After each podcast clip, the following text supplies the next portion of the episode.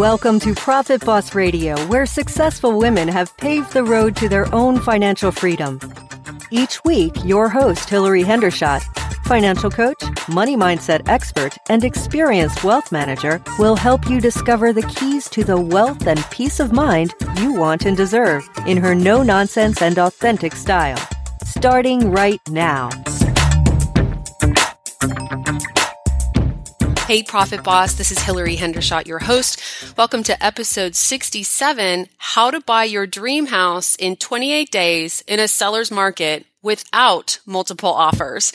As you know, if you've been following along, my husband and I just bought a house and I wanted to share that story with you. I got really inspired. I invited a couple experts to have a panel discussion with me. We're going to air that episode next week. And those experts are a mortgage expert and a real estate expert. And then, you know, me. So there's three of us.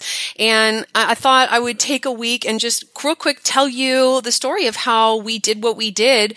Basically, I went from not even even knowing that I was going to move to owning a home in 28 days. So pretty incredible and thought I would share some of those secrets with you. Basically, we were living in a rented home in the San Francisco Bay Area, very expensive, but real estate here is very expensive. And we had let the owners of that home know that we definitely wanted to stay there for either three or four more years. I had got myself kind of attached to not owning real estate. I just, I didn't want to pay the premium to buy a home here. And, you know, I will share with you, it's, it's a matter of public record, purchase price for a home and, and mortgage amounts and things like that.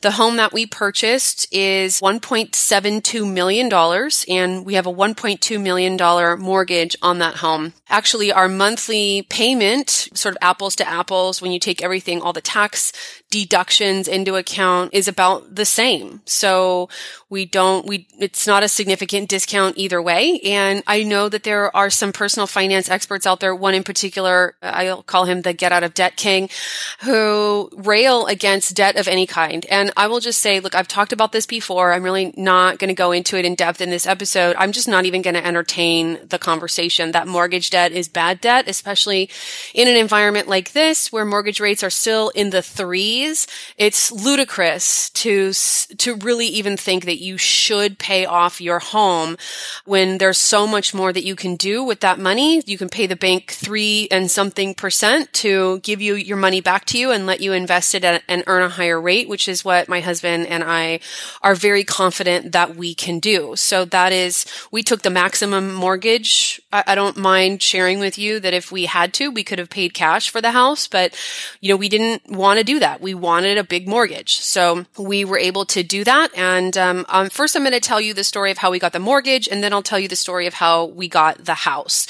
So, first of all, the day I got notice from the property managers, first I I cried. We had negotiated a 60 day notice to vacate into the contract. So it was uh, late March and they said you have to be out late May. Well, we have a vacation planned to Spain. I didn't want to cancel my vacation uh, there because it's anchored around a conference. In order for it to be a tax deduction and a business expense, it needs, we can't move it, right? So I, and frankly, I need a vacation and I just didn't want to move it. So I asked them, can we have till June 1st?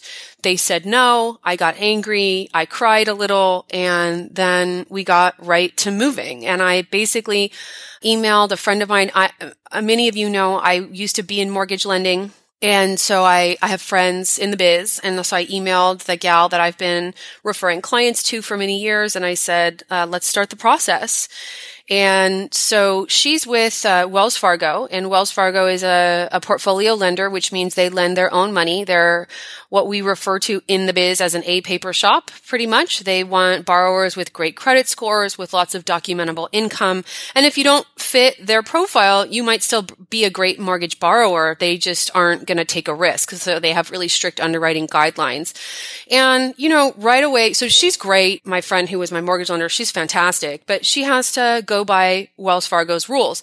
And because we're business owners and we uh, are on extension for 2016 taxes, means we haven't filed our taxes yet. We filed a, an extension we'll file in October of this year. They were asking for so many documents and their document transfer protocol was really cumbersome and frustrating. I got so frustrated with it that I actually had one of my team members do it for me because I was like, I'm gonna, you know, burn the house down if I have to ask for, you know, deal with another expired secure link. And so I just wasn't to, to put it spiritually, I wasn't getting a good vibe. You know, when it was a couple days went like that and we were back and forth on documents that were required. And I just thought, if the signs, if there were signs on the road saying, is this going to work out or not going to work out? I was starting to feel like it wasn't going to work out with Wells Fargo through no fault of my the loan officer, right? But, you know, how it works is they have these silos and you get to talk to your loan officer. The loan officer collects the documents and then the loan officer gets to talk to the underwriter. The underwriter is the person, and it is a person who says whether the borrower matches the loan's guidelines. And you, the, it, there's a reason you don't get to talk to the underwriter because they don't want that person swayed by you at all. So it's, you know, it's a formal process, highly document heavy, especially after the financial crisis. And so I just, I wasn't feeling it. And so we at the same time had gone through, I work for, there's a real estate agent who is a client of mine. He and I went to business school together and he and his wife have moved out to Houston, Texas. So he's out in Houston. He's not doing real estate anymore, but I reached out to him first and he has a partner here in the San Francisco Bay Area. So we were just going to work with that person. The reason I didn't work with Aaron Hendon, who is the real estate expert that I have on for next week, is because Aaron's in Seattle and I needed a local agent. I would definitely have worked with Aaron. He's fantastic, but I, it wasn't an option. So we're working with a real estate agent. I said to him, I need another lender. Like, I'm not sure it's going to work out with Wells Fargo. And he refers me to someone that he's very used to working with. And she went right to work for me uh, as well. And so in the beginning of the process, most of you know the mortgage lender and the real estate agent do not get paid until the end of the transaction. So that first part is very labor intensive and she, both lenders are collecting documents for us and I'm above board. I let them know that I'm shopping or that I'm, you know, not committed to one lender. And they, of course, don't like that. And of course, they shouldn't, right? They, nobody wants to do work for free. And I get it, but I felt that it was necessary given we didn't have any time. There was no wiggle room, right? I need a house and therefore I need a loan and I need to be sure someone's going to give me a loan. So I have to act in my own self interest. I think the best way to do this, and you'll hear Jen say this next week and you'll hear me say it is if you're going to buy a house and you have time, you should start with the mortgage lender, get pre-qualified, not just pre-qualified, but pre-approved, which means the underwriter has looked at your documents and said, yeah, everything you say is true about your financial life is true. I'm ready to give you a loan for this amount. This is what I think your interest rate will be. You can go shop for a house. And I call that license to shop. We never had a license to shop. I had to earn the license to shop and shop at the same time. Okay. At one point, you know, we made an offer and you have to get a pre-qualification and I'll tell the making an offer story after I get finished with the loan story. But we had to get the pre-qualification to make the offer offer and lender, so lender number two, the, the lender who doesn't work for Wells Fargo, you know, worked really hard to get us a pre-approval letter and we did get into contract. And at one point, about a week after that, I got an email from I forget how she was made aware, but lender number two, and I felt like I had been above board, but you know, there was a, there was a lot going on. And she emailed me and copied the real estate agent and said, I hear you might be working with two lenders. That's not good. It's going to hold up the process. Like I've done all this work for you. I worked for you late on a Friday night and I'll be honest with you. I really didn't appreciate that. I, can recognize that her interest and my interest in the transaction are different. And I didn't really appreciate the guilt trip. I felt like it was pretty unprofessional. And then a, a day later, we got an, I think I got a call or an email from the agent that we were working with, the real estate agent. And he sort of echoed the same sentiment. Why do you have two lenders in the transaction? This might hold us up. I don't really think you should do this. Lender number two, basically the one I, he had referred us to, had stayed up late on a Friday night working for us. And I guess he wanted to know if we had any questions. Well, I, I really did not like this. So I want people who work with us to have their incentives aligned with us. And I didn't understand why I shouldn't have two lenders in the process. So I actually reached out to my client, who is a real estate, as I said, an agent well, he's a real estate expert and he lives in Houston. I called him up and I said, why am I getting this pushback? Well, it turns out things have changed a little since I worked in the business and now you can't use one appraiser for two lenders. So we were going to be on the hook for two appraisals, about $600 each. But he said, really, you can keep two lenders in the game, but you do have to make a decision at some point. Well, we knew that. And so I asked our agent, are you in somehow financially incented to have this lender number two in the game? I don't understand why I'm getting this email from you. He completely apologized, sort of righted himself in terms of, I guess, where he was aligning his best interests. And, you know, we let lender number two know, yeah, you know, we do have two lenders in the game. We've been above board with you about that. We are not sure that Wells is going to be able to give us a loan, but we had kind of compared rates at that point. Wells Fargo was quoting us 3.25 and this other lender was quoting us, I think, 3.875.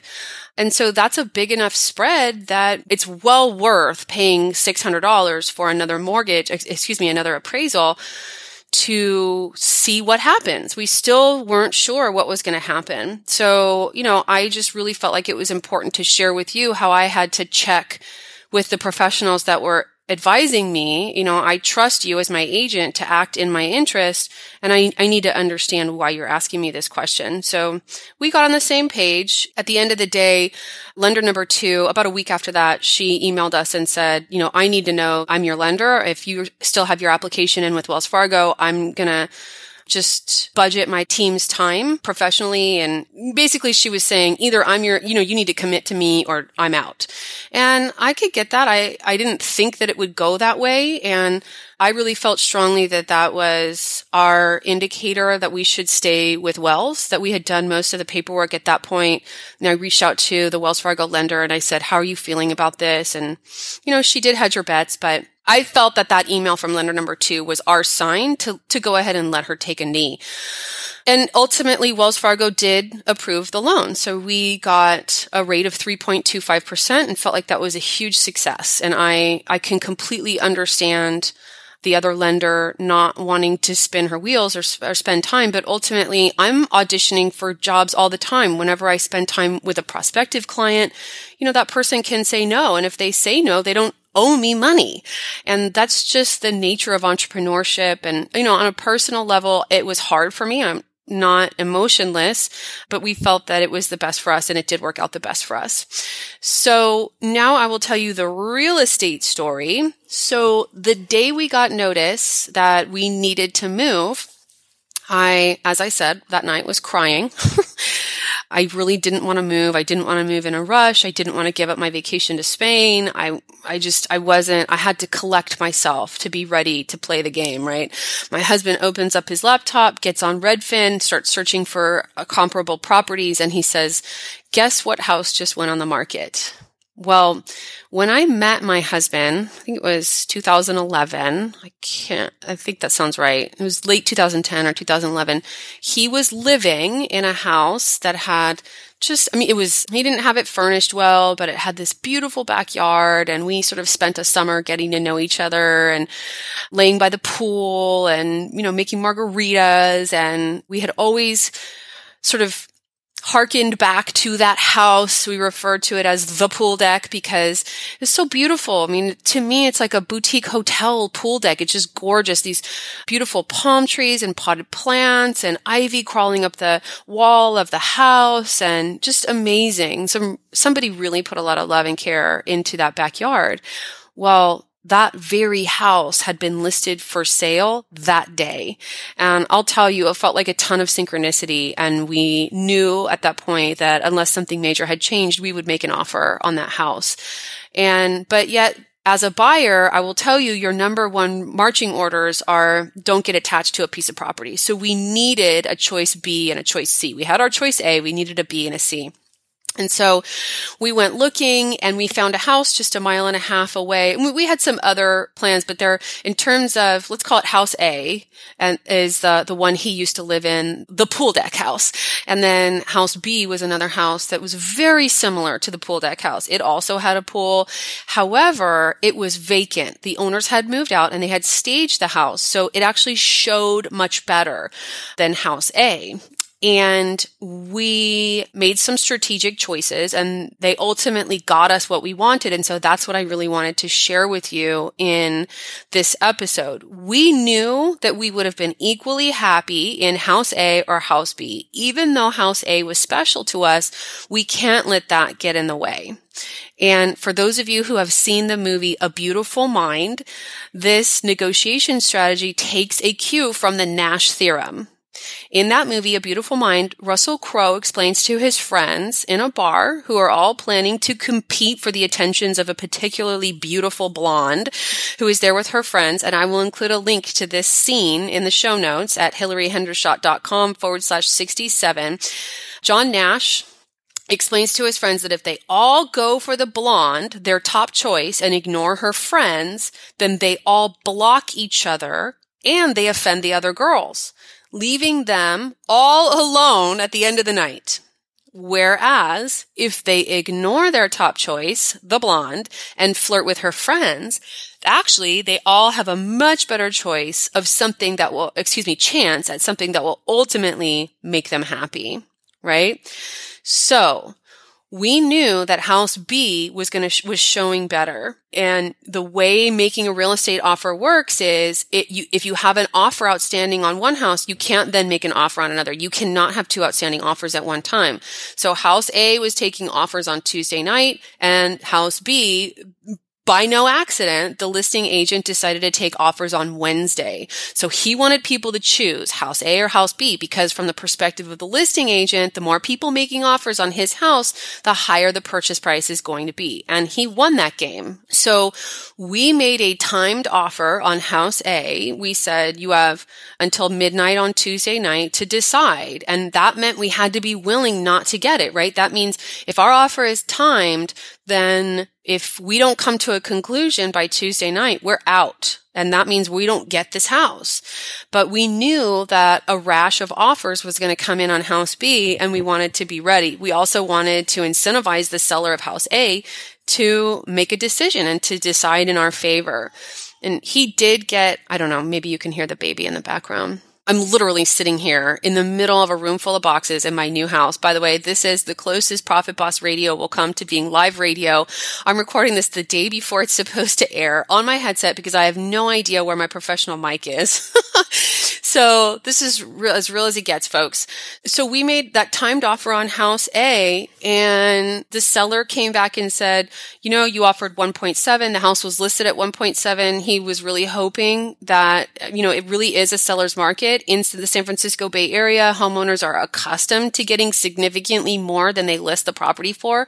I mean, it's just like a foregone conclusion that, I mean, even here, like I said, a lot of people are even paying all cash. So it's pretty incredible what's happening in terms of real estate in this area. So he was expecting it to get bid up a little bit he had some lowball offers, but he asked us basically to sweeten the deal a little bit. He was hoping that, you know, his listing agent told us that he was hoping to get 1.74.